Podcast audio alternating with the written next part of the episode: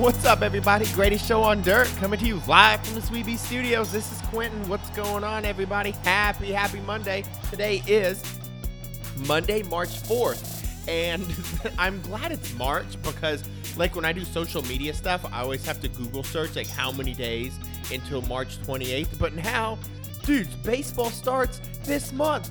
And the math has never been simpler because opening day is the 28th.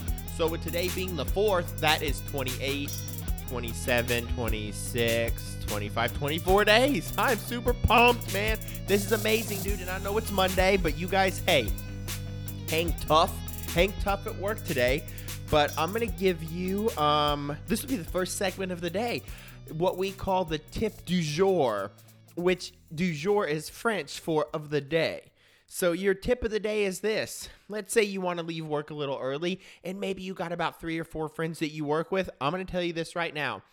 If you pull the fire alarm, a false fire alarm, it carries a thousand dollar fine. I Googled it once. I Googled it once, and you can pull the fire alarm, and it's a thousand dollar fine. So, if you guys want to get off of work early, you're listening right now because at this podcast we're very data driven and the data says if you split a thousand dollar fine four ways that's $250 a piece for a free day off of work you know? And if you start your own little fire in the office the sprinklers might go off and that might get you two days off of work.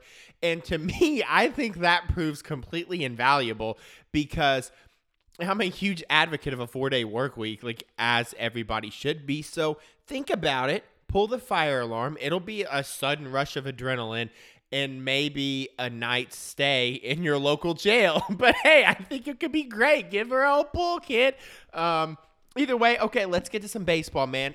Before we get there, though, listen, I want to start off with, well, I, actually, this is baseball related, what I'm about to start off with, because baseball's coming up. We're going to start going to major league games, minor league games, and all these games, dude. And listen, so last week, the Charlotte Hornets, because I'm in Charlotte, North Carolina, the Charlotte Hornets, they were giving away fanny packs as part of 90s night. And I told myself, holy shit, I want a fanny pack so bad. Like, I would love to have a fanny pack. My first thought is, oh my gosh, that would be so handy to have a fanny pack because I'm the type of guy like I love I love to just take stuff with me. But I hate having a lot of stuff in my pockets. And cargo pants and JNCO jeans, you know, they're no longer in style anymore. So until those things come full circle, I'm like all on board with like a fanny pack right now, right? Like when I was a kid, right? My dad builds houses, right? So when I was a kid, I would take his tool belt and I would go across the street to my grandma's because that's where she lived. And I would go to her house because my mom wouldn't let me do this.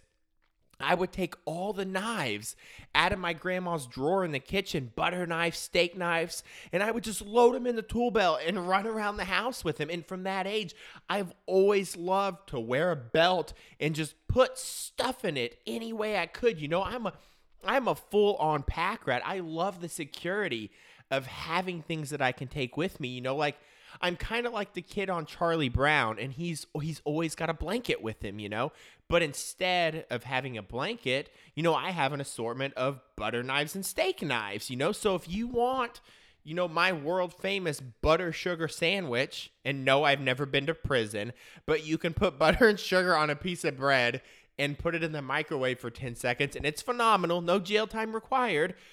Um you know that's what i want. So if you're hanging out with me when i was a kid i'll make you my butter sugar sandwich or i could stab a kid if he's not sharing the monkey bars. I'm your huckleberry. I think it's great to have all this stuff with you. That's why i like it dude. And a fanny pack dude it's so lavish. And when a fanny pack comes to like going to a baseball game a fanny pack has all of these zippers and holders and you can custom fit it around your waist I plan on gaining at least 20 pounds this baseball season. I go and watch the Kannapolis Intimidators. They're close by to my house. And they're the single A team for the Chicago White Sox. And they sell the best hot dogs and the best corn dogs. And they're not expensive ballpark prices. You could get a hot dog and a corn dog for like $4. So that's basically like I'm buying hot dogs and corn dogs like in doggy years, right? So I'm spending the amount that you would buy like one corn dog at a real life baseball game, but I'm getting seven of them in return. So I'm looking to get a little husky this year.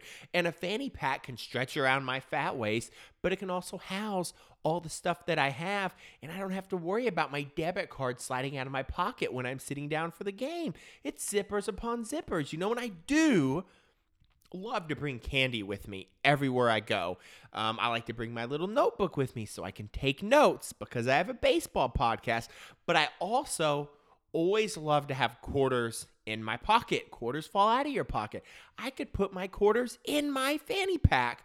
That way, when I'm at the grocery store and you get the little quarter machines that sell like the little baseball helmets or maybe like press on tattoos or bouncy balls, I always have quarters to buy bouncy balls and tattoos and the little baseball helmets. They're phenomenal, dude. But also, you know, because of my baseball, because of my in season baseball diet, I always need to have Nexium with me because, you know, I, I get a lot of acid reflux and I keep a diet that's against my doctor's wishes. I don't really care what his PhD says.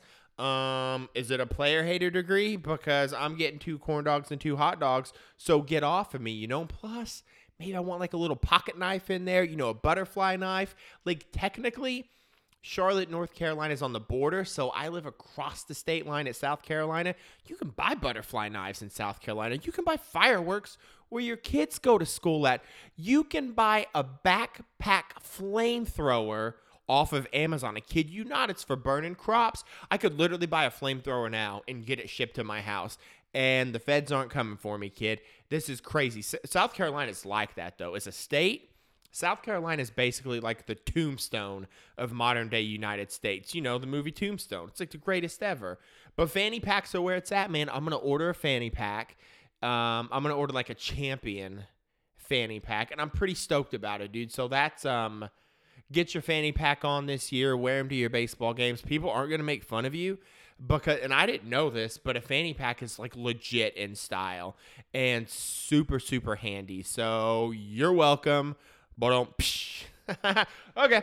All right, let's get to Wow, if you guys made it through that 7 minutes and 30 seconds, you guys deserve a award, you know, an, an award. You know, I don't have anything to give you, but you know, hopefully your day goes good, man. It's Monday, dude. Power on, man. Okay. Bryce Harper finally signed, dude. And thank goodness, first and foremost, because um, I've been talking about Bryce Harper on this podcast for so long. And it's good to know that he finally signed. Like, Bryce Harper signing, it sort of seemed like one of those things that would never truly happen. Like, I began to think that Bryce Harper signing was aliens landing on Earth. And you know, like that's a huge universe out there. So you're kind of sort of like, there has to be something else out there. But I don't really think aliens are ever going to come and abduct anyone. It's just not going to happen. And because Bryce Harper's free agency went for so long, I was kind of sort of like, you know, like I'm at work eight hours a day. And I was like refreshing MLB.com, Twitter, Google, like whatever, probably 30 times an hour. You know, I wasn't getting a whole lot of work done. Now that Bryce Harper signed, I'm going to need a new distraction at work because I'm not interested in getting any work done. And so that that's going to be an adjustment on my end, but let's go over this thing, man. I want to kind of talk about you know this Bryce Harper signing, what it means, what it's like, maybe sort of dig in to try to figure out like why he did what he did. I, to some people, him signing in Philadelphia was a huge surprise because of the late additions of Los Angeles and San Francisco, and it, that that was like that with me too. You know, I had predicted that if he went to Philly, that it would take 400 million, and that I thought he was probably going to go out west to L.A., and I was wrong just like I am like nine out of 10 times. So that's fun. And, you know, just to sort of go over those things. So, to some people, Philly was a surprise, sort of including myself. To some people, Philly was never a surprise. You know, you had baseball writers like Bob Nightingale. They were pretty much from the get go like, Philly's to get him because Philly has the most money to spend. You know, they're an underspent, big market team that's been through a rebuild. And, you know, John Middleton is a great owner who's not shy about spending money, and I think that was a lot of the reason why Bryce went there, which we'll get into.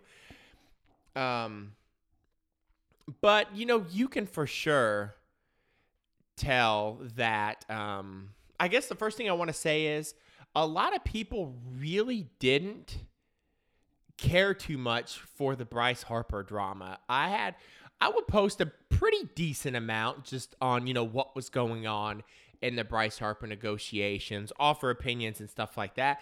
And it was a pretty common response for people on social media to be like, I don't really care just let's play baseball. Like I wish he'd sign somewhere. I don't care if he ever signs. He wants a ton of money, whatever.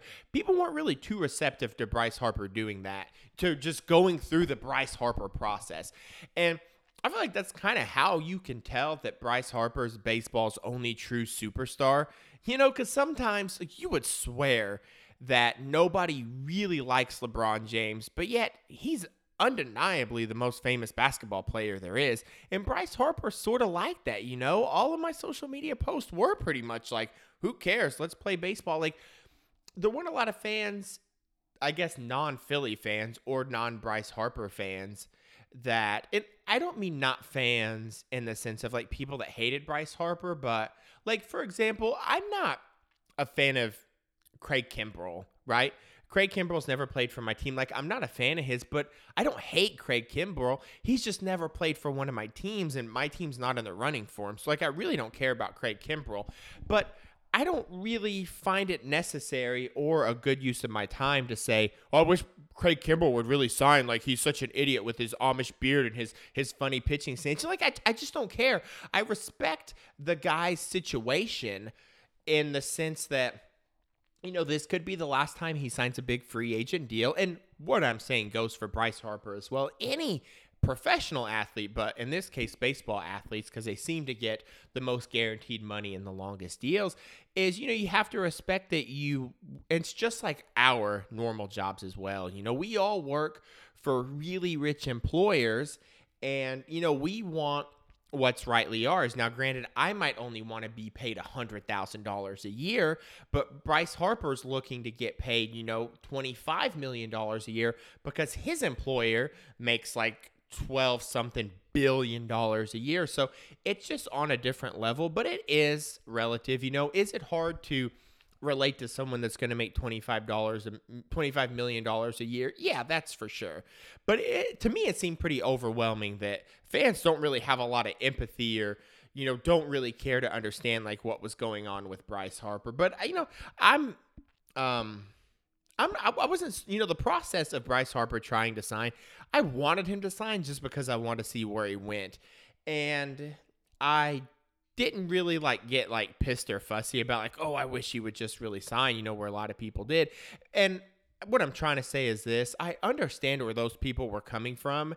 And those sorts of opinions where people are really sick and don't really have a lot of empathy for baseball players finding their way through free agency, it just goes to show you that previous work stoppages, like the strike in 1994, has really affected the way fans look at Major League Baseball and which is a which is my main reason for always saying that I don't think baseball could ever handle another strike. And with the collective bargaining agreement coming up at the end of the 2021 season and player relations and owner relations looking like a relationship off of, you know, like a soap opera or like an MTV VH1 reality show. You know, there's a lot of bad blood there. And that's why I've always said I think no matter what happens, th- that these sides need to make something work. And what's likely going to have to happen is owners are going to have to make more concessions to the players because this thing doesn't happen without the players. And baseball, at some point, if it doesn't watch out and there's a strike come 2021, you have to be careful that baseball doesn't turn into boxing, which was this one time super popular sport with great heavyweights. And now boxing's just like this weird thing. And I'll have to link it on social media at some point. But Gary Vaynerchuk had an interview with Alex Rodriguez. And Gary Vaynerchuk talked about how the economics of boxing got really shitty and there was a lot of greed involved in the sport, and it sort of made it irrelevant because the main focus in boxing wasn't on the fan base, but it was sort of on the business side of it in the rich people that were in charge of it just wanting more and more money year over year profits. And that's what baseball has to be very careful of. And I think that shows in fans' reactions when they're very unempathetic of players taking forever to sign and just saying, "Oh my God, I'd be happy with one million dollars a year. Just hurry up and sign and quit griping." And that just goes to show how detrimental a Major League Baseball strike would be. Um, my next segment here, we'll talk about which, and this is one of the questions that you know I've kind of seen a lot, is that if Bryce Harper was always going to sign with the Phillies, and as soon as day one of the offseason hit, the Phillies were the favorite. So, if it was always meant to be Philly, then why did it take so long to Bryce Harper to become a Philadelphia Philly? It was like 162 days of free agency. When on day one of free agency, it was pretty certain that Bryce Harper was going to be a Philly. I would say, for one, Major League Baseball teams are doing much more due diligence than they did in the past. You know, a huge concern is not signing, you know, an Albert Pujols and having that whole thing go on forever. Albert Pujols signed a 10-year, $240 million contract, and he's been pretty useless and will continue to be the whole time in Los Angeles. And I, I don't know exactly how quick he signed in the offseason, but it's a safe bet there. There wasn't a whole lot of – due diligence done on that end because I think you could pretty much see that Albert Pujols was a pretty heavy guy that the decline was going to start. And I'd say the St. Louis Cardinals saw it. And if you think about it at that time, because of what, you know, everybody was used to, I thought it especially that it was a pretty ballsy move because I think Albert Pujols left the Cardinals either the year after they won a World Series or the year after they went to a World Series. And with a guy being such a big name, historically one of the greatest right handed hitters of all time, 600 home runs. 3,000 hit guys, it's a pretty ballsy move to let him walk, you know, not move on him because you factor in your fan base and you've got this beloved player and you're like, oh, damn, you know. But I figure St. Louis probably had to know something with it and kind of, you know, sort of what he was was worth, and there couldn't have been a whole lot of research done, you know, with Albert Pujols. So seeing how a lot of these long-term contracts, and most long-term contracts, they don't work out. So the name of the game is a smarter financial decision. You know, besides, and what I can think of off the top of my head is, you know, you've got the Albert Pujols contract. You've got the Miguel Cabrera contract. You know, Detroit's going to try to rebuild. They're going to have him longer than what they want. And I mean, he he's going to start to slow down. He's been injured a lot more lately.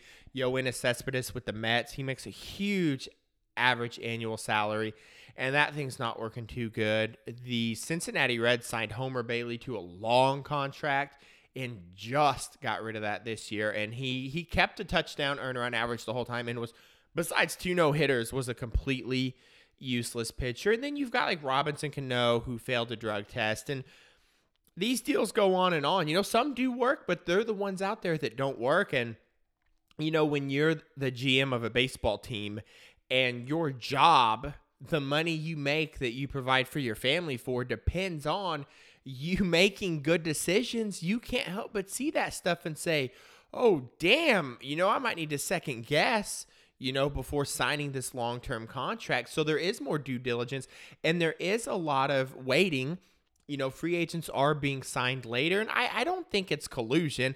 I think it's seeing how the market will play out because when you live in this and work and operate in this hypersensitive arena of contract money, data, things like that, you've got to see how it pans out and how the market unfolds. And oftentimes you probably just have to wait till the market goes to the very end because the name of the game is financial value paired with really good performance.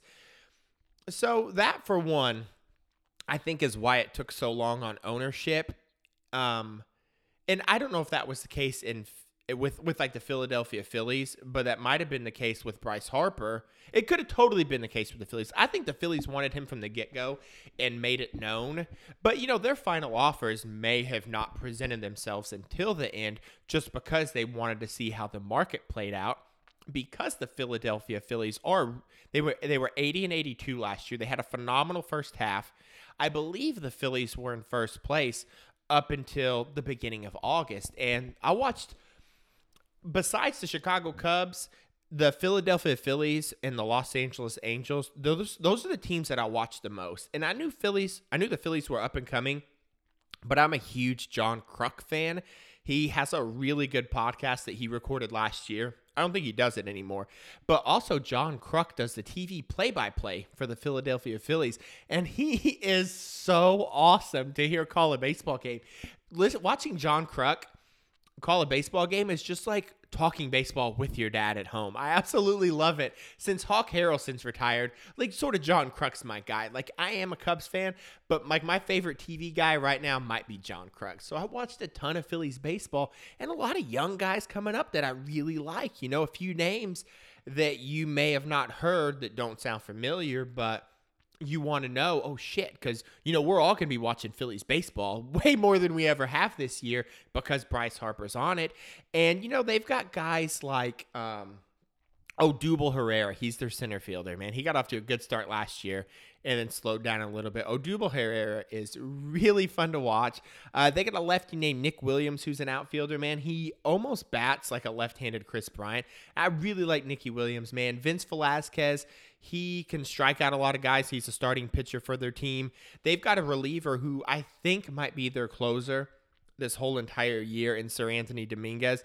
And he didn't start pitching for the Phillies last year, but he got really important maybe like by June, I believe, and he put up excellent numbers. He actually didn't allow an earned run until he faced the Cubs, which is the first Cubs game I ever took my wife to at Wrigley Field which was this past year, man. Phillies have an exciting team. Obviously, everyone's probably heard the name Rhys Hoskins. I think Rhys Hoskins may have even got MVP votes last year. I'm not 100% sure. But he was like a 34 home run, 96 RBI guy, man.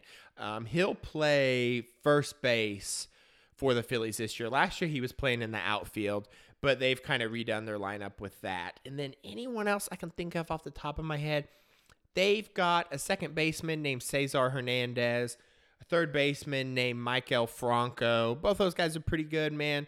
Last year, they were running Scott Kingery at shortstop. I don't know how he'll play this year, but what I'm getting at is this, man. The Phillies, shit. I really go off on tangents, don't I? Because what I was getting at is the Phillies have a lot to think about because they have built this phenomenal team and now when they're making these big veteran additions they want to be cost efficient with what they spend because they don't want Bryce Harper to be all that they could spend on. So i would say a lot of the waiting was on the Philadelphia Phillies because even though that they probably knew no matter what that they would give Bryce whatever the hell he wanted at the same time they wanted to work efficient within those boundaries so they could sign other veterans and keep moving forward. You know, so last year they signed Jake Arrieta and they were very efficient with him. And then Bryce Harper this year, Bryce Harper, they were very efficient with on a 13 year, $330 million contract, which $330 million for a baseball player that don't sound real efficient when I play for you for you know a thousand bucks a month, you know. But that's Bryce Harper's salary averages out to twenty five point four million dollars a year. That's his average annual value, is what they call that, and that's not even tenth in all of baseball. So as odd as this sounds, the three hundred thirty million dollars, the Phillies got got a pretty good value on Bryce Harper. But to get back to you know why did this take so long? you know, there there was a lot of thought, I would say, on Bryce Harper's part too. You know, Bryce Harper, from the family aspect, I do know that Bryce Harper is heavily involved in his church, and in his life, things center around his family. So it, it, it would you could ask any of us where we would go for $330 million. And I, will live in Siberia. I'll live in Antarctica for $330 million for 13 years, like whatever. But because, you know, his family is so important to him, it it made sense for Bryce to take as much time as he possibly could, whether that was to January or February or whatever you think.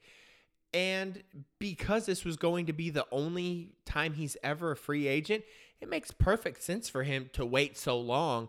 And I don't believe that that waiting was out of arrogance or greed. I believe that waiting was from a 26 year old man who's only been married for what a couple years tops, who's probably going to start a family that really wanted to make the right decision as far as where him and his wife would be for the rest of his baseball career, where his kids would be born and where his kids would go to school and things like that. And I do believe that a lot of that waiting on Bryce Harper did come out of the love of his family and not greed. And if you watched on Saturday, so a couple days ago, it there was uh, Bryce Harper's introductory press conference with the Philadelphia Phillies, and it was this. Bryce Harper seemed like a completely different person. He seemed very grateful for what he had been given. He seemed very focused. And then the pictures that came out on Sunday of him in Philly's camp just hanging out and having fun with Jean Segura and stuff like that, giving him like a big embarrassing hug and just laughing around. It's as if this arrogant Bryce Harper that everyone seemed to think was the reason behind him waiting so long to sign and you know holding out for all this money that many people do think about i don't believe that was the case. And i think it's kind of showed up in his first day in camp.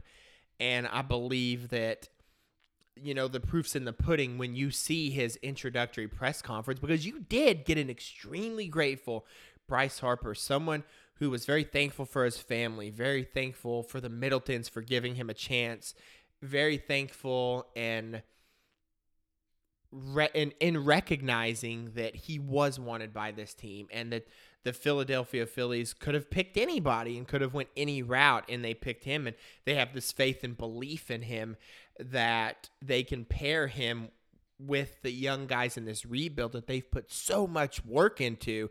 And that's not lost on Bryce Harper.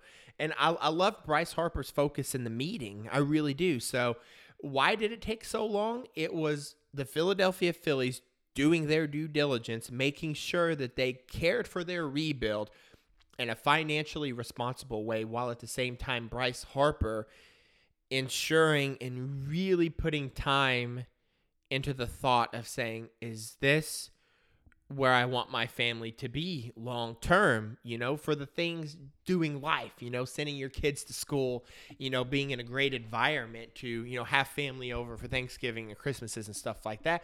And that's really where the length was. And to reiterate it again, I don't think on Bryce Harper's part that him waiting this long was out of any sort of arrogance or greed, man. I think it was um, out of um, thoughtfulness for his family. And I, I, really think he went about it the right way. Um, but the 13 year deal, you know, I um, it, it, it's an interesting contract because it's 13 years and it's for 300 million dollars, and there is no opt out in this contract.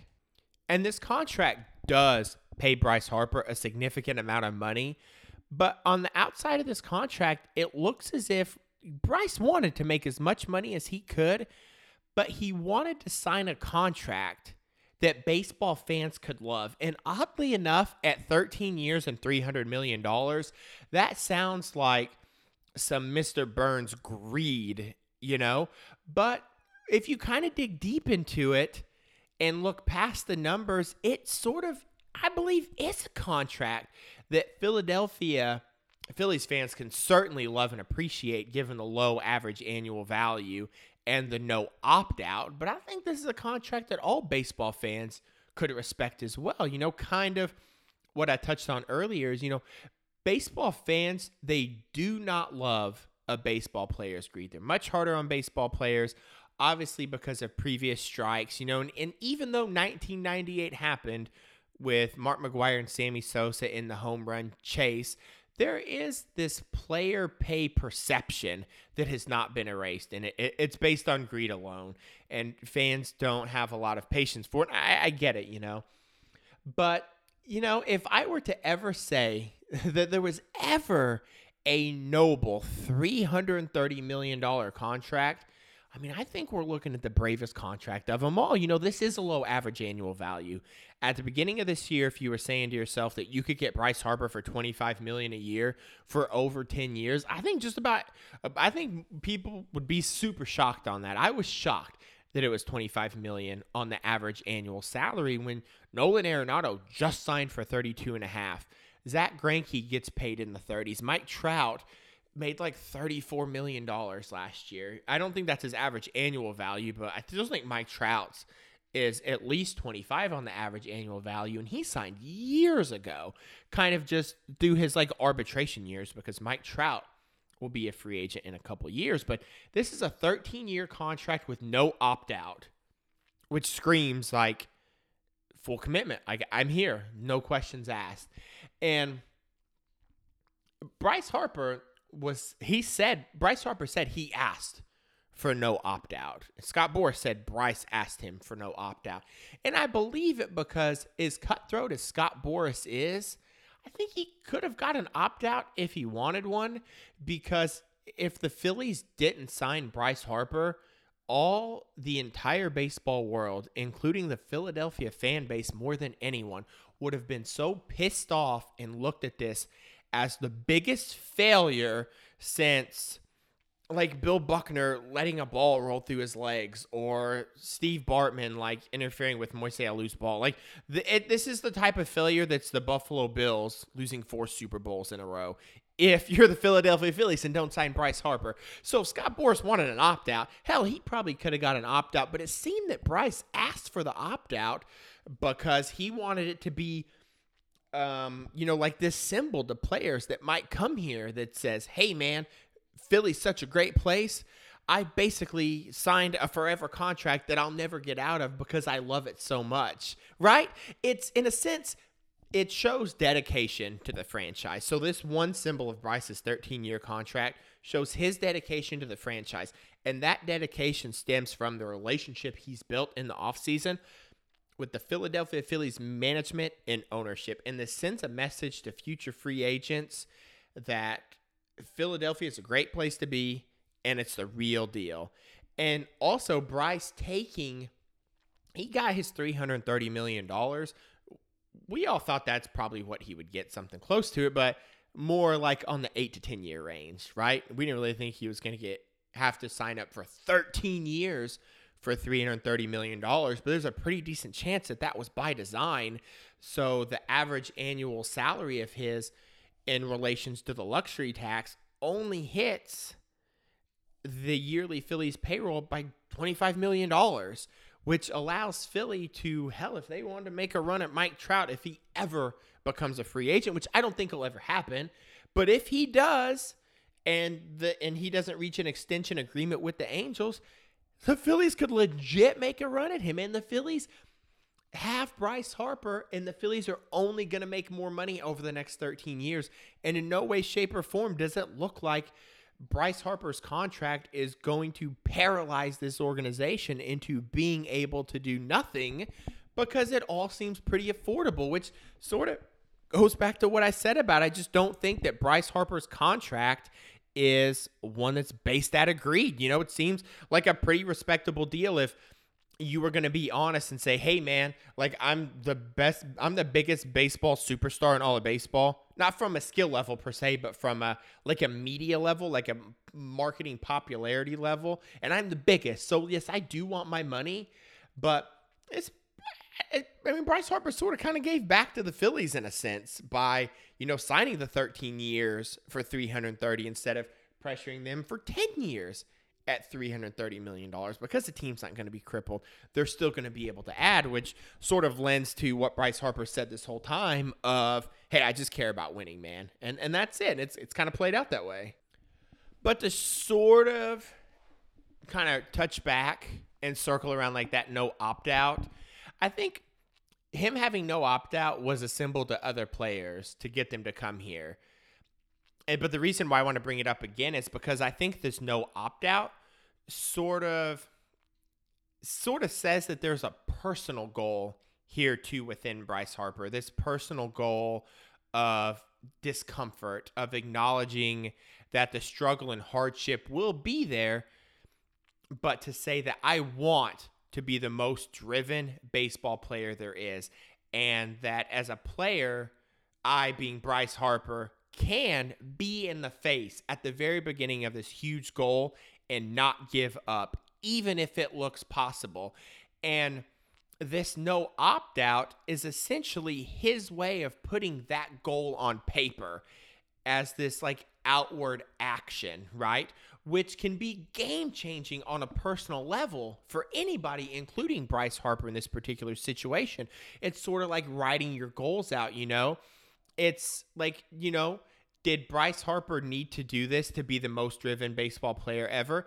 I mean, I don't think he needed to, but holding yourself accountable by a contract and doing something physical like putting your name on this 13 year contract that has no opt out, that sort of life changing event pushes a human being even further to do things. You know, like he didn't have to sign his goal on a piece of paper, but he did it anyway as a start of turning himself, you know, even further into this player that wants to win more than anyone and be driven more than anyone. You know, you can only do things like that by doing something drastic. And the no opt out kind of sort of speaks to that, you know?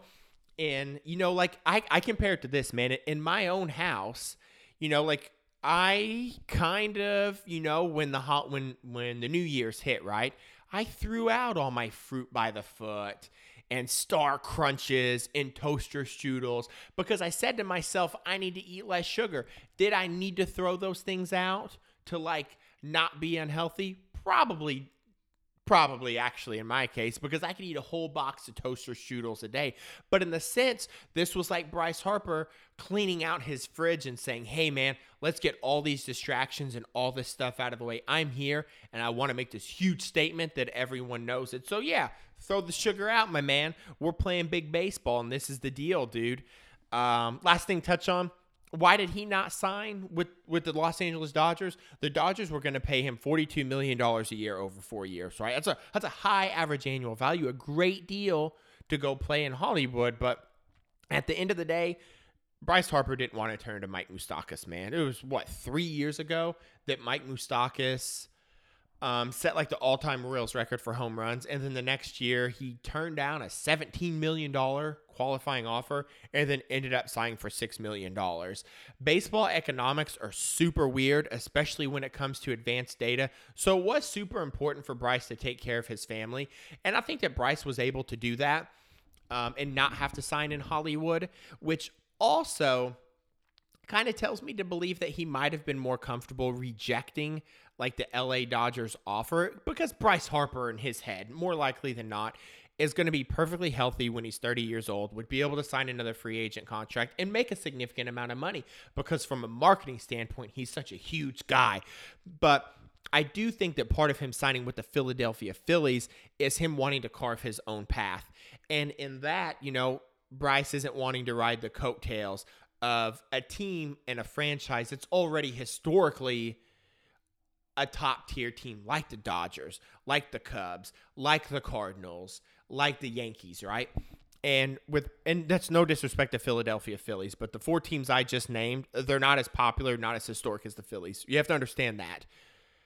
What Bryce Harper has a chance to do here is take this big market team and with Bryce Harper and what ownership like Matt Klentak and John Middleton have done is with Bryce Harper and this whole team that they've built, Philadelphia now has the chance to catapult themselves to historically remembered levels to really do some damage in the postseason and this team be a part of winning memorable postseason moments and possibly escalate themselves to historically great places to play, places that really good Major League Baseball players will want to go to. And Philadelphia is entering this new age where they can be catapulted with the likes of the Yankees and the Cardinals and the Cubs and the Dodgers of places that are great to play and places that are great to watch if you're a fan.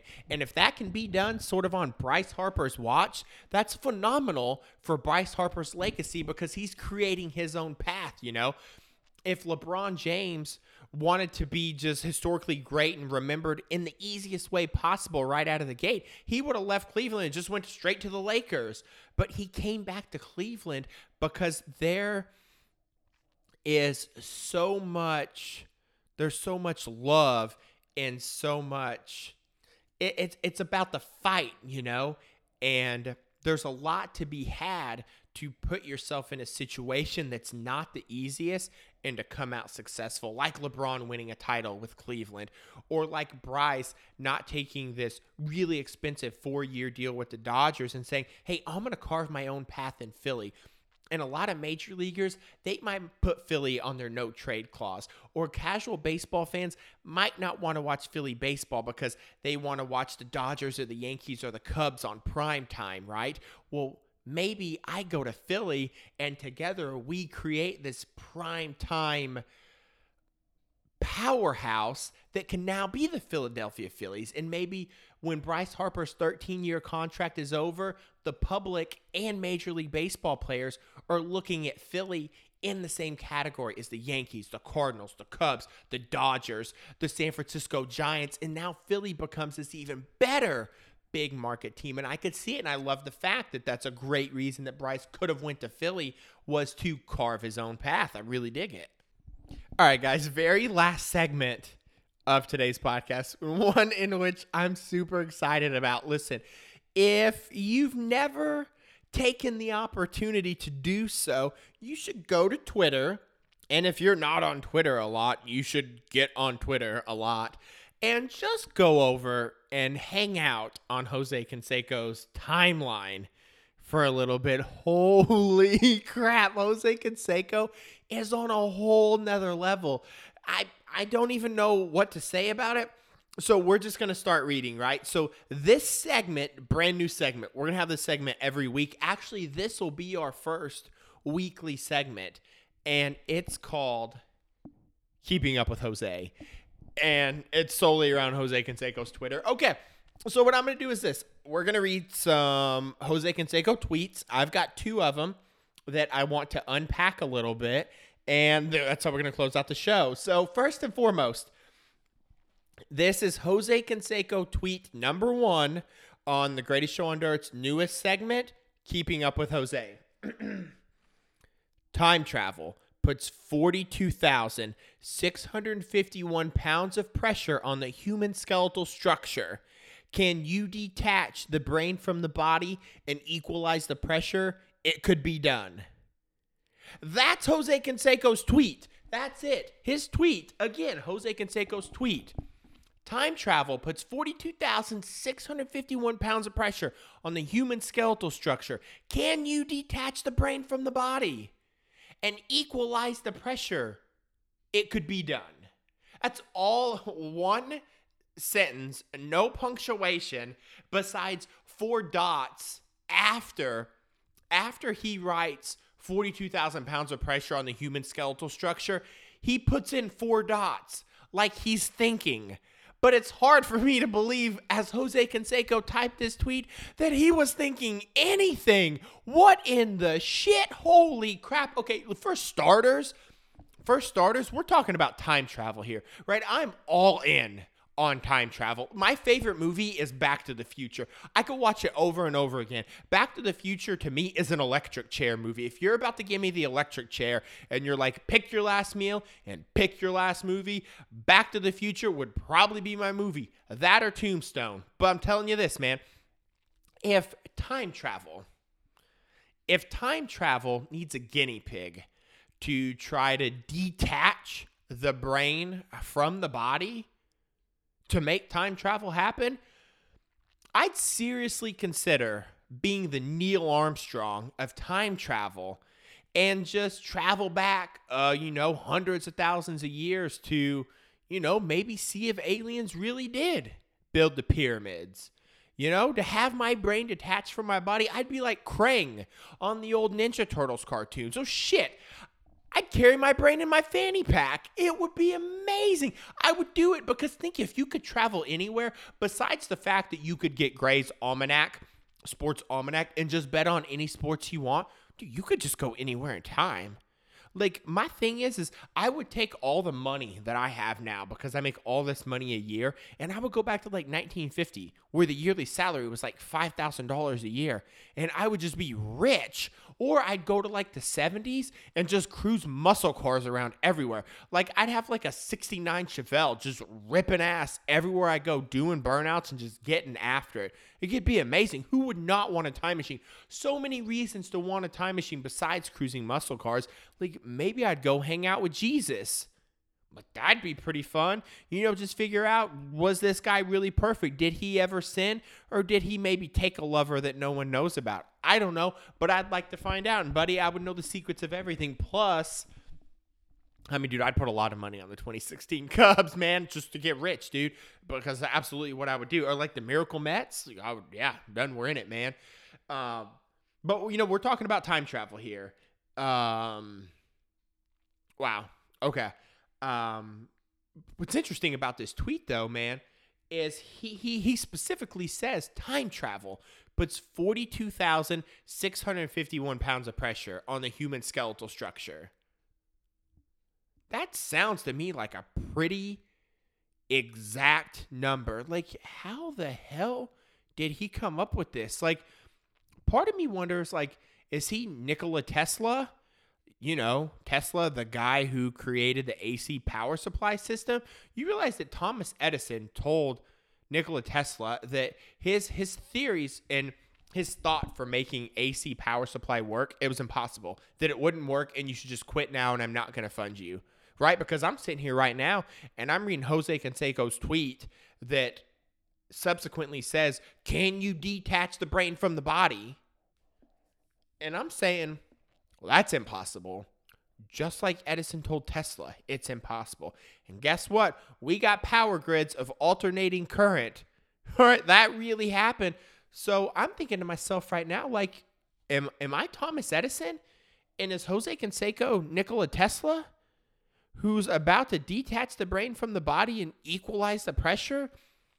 I'm not too sure, like, what he's like What's he wanting to equalize the pressure of? Like he uses these words, equalize the pressure.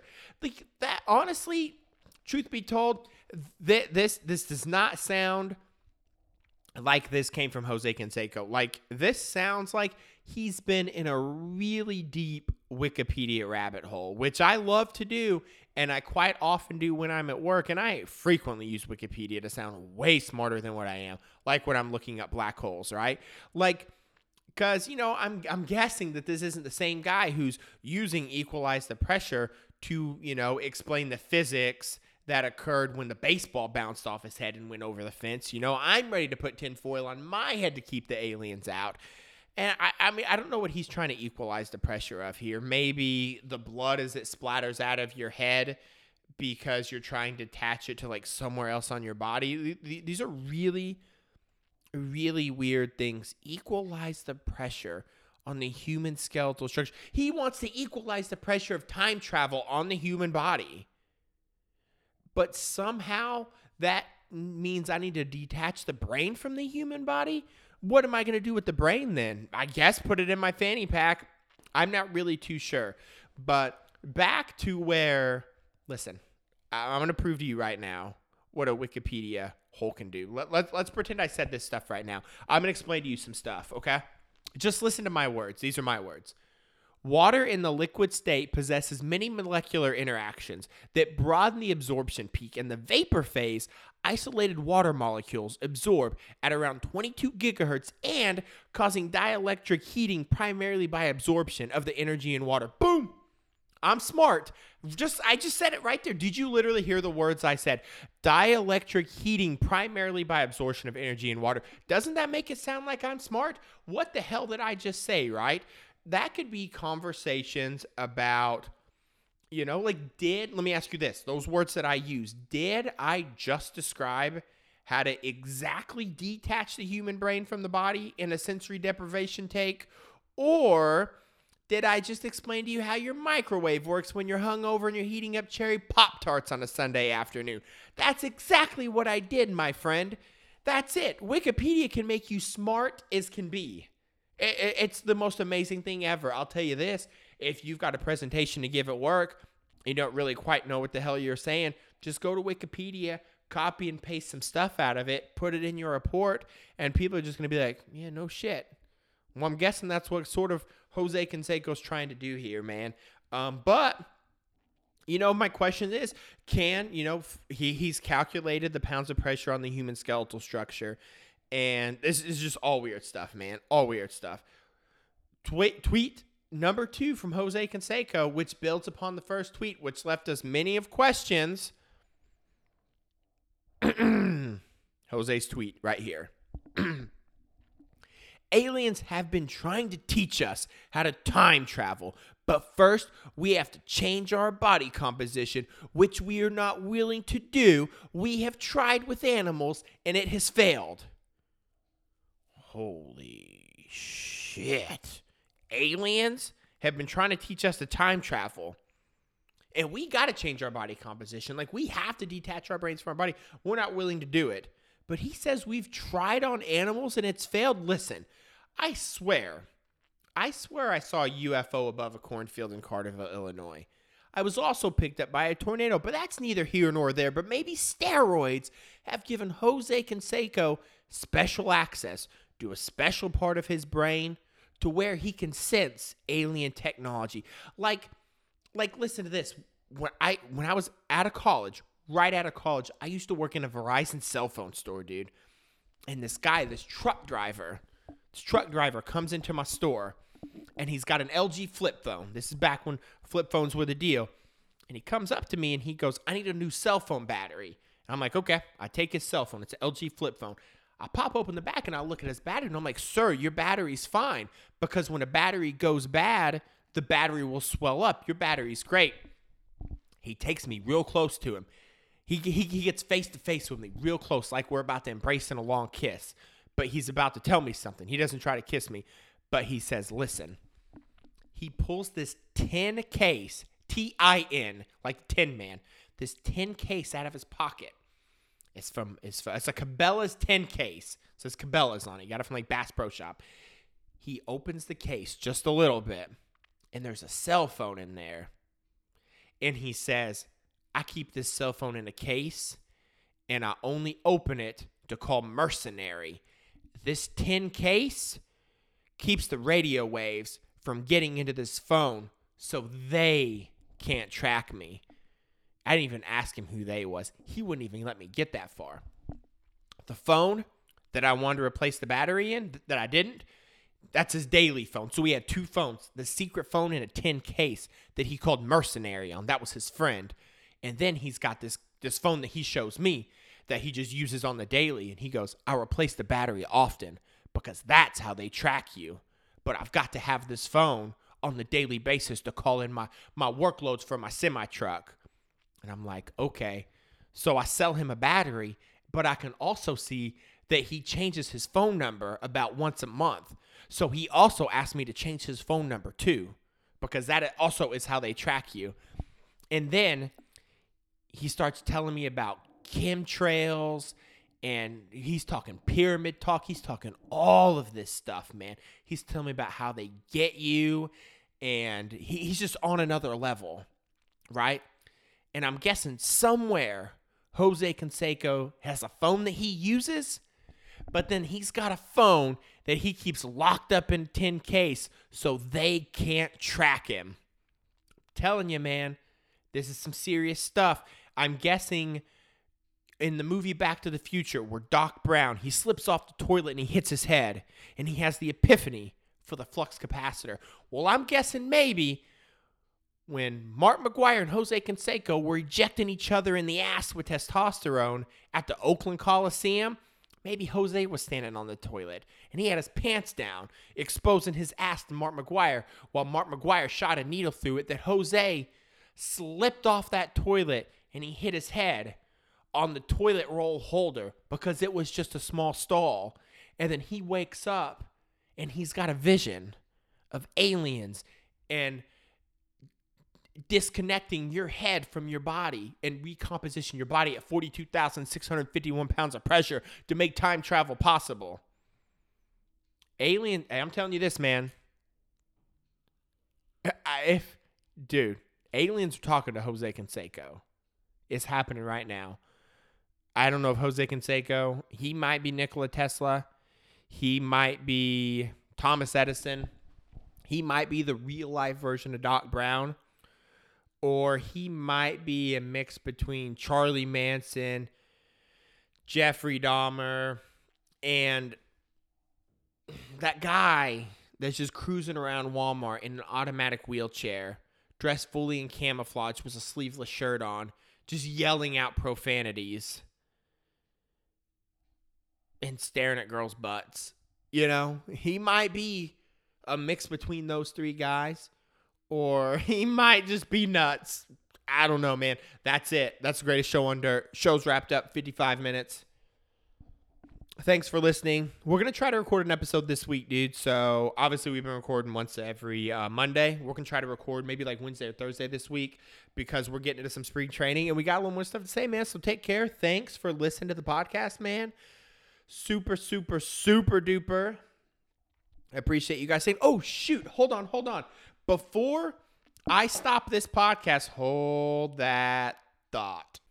On Twitter, I got the greatest, my favorite, happiest, greatest compliment I've ever gotten on Twitter from a Twitter account devoted to all things baseball, cap, and sports uniform related. Squatcho Spotting at Squatcho Spotty One in San Diego, California dude's into or or or girl, I don't really know, um, is into baseball caps and sports uniform related stuff. Man, huge baseball fan. Probably a San Diego Padres fan. Super happy to uh, have signed Manny Machado, man. I, I love baseball hats too, dude. So um, shout out to Squatcho Spotting on Twitter for uh, the hat game for sure, man, because I love hats. I got an Oakland A's hat on right now. I'm not an Oakland fan, but I love hats. But Squatcho Spotty One told me on Twitter, told us on Twitter, the greatest show on dirt, that we have quickly worked our way into his podcast rotation.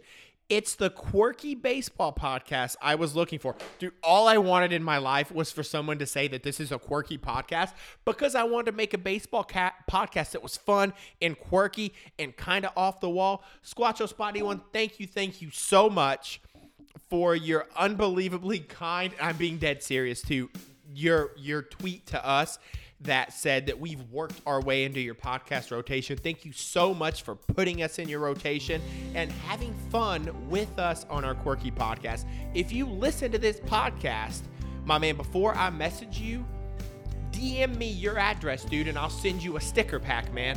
Um, I'll send you some Greatest Show on Dirt stickers, but otherwise, I will send you a um, a direct message. I will slide into your DMs with not a promise of anything dirty, but just stickers to mail to your house. Thank you for listening. Thank you to everyone that's listening. Have a phenomenal week. Happy Monday. Pull the fire alarm if you got to, and don't work too hard. Have a great week. Bye.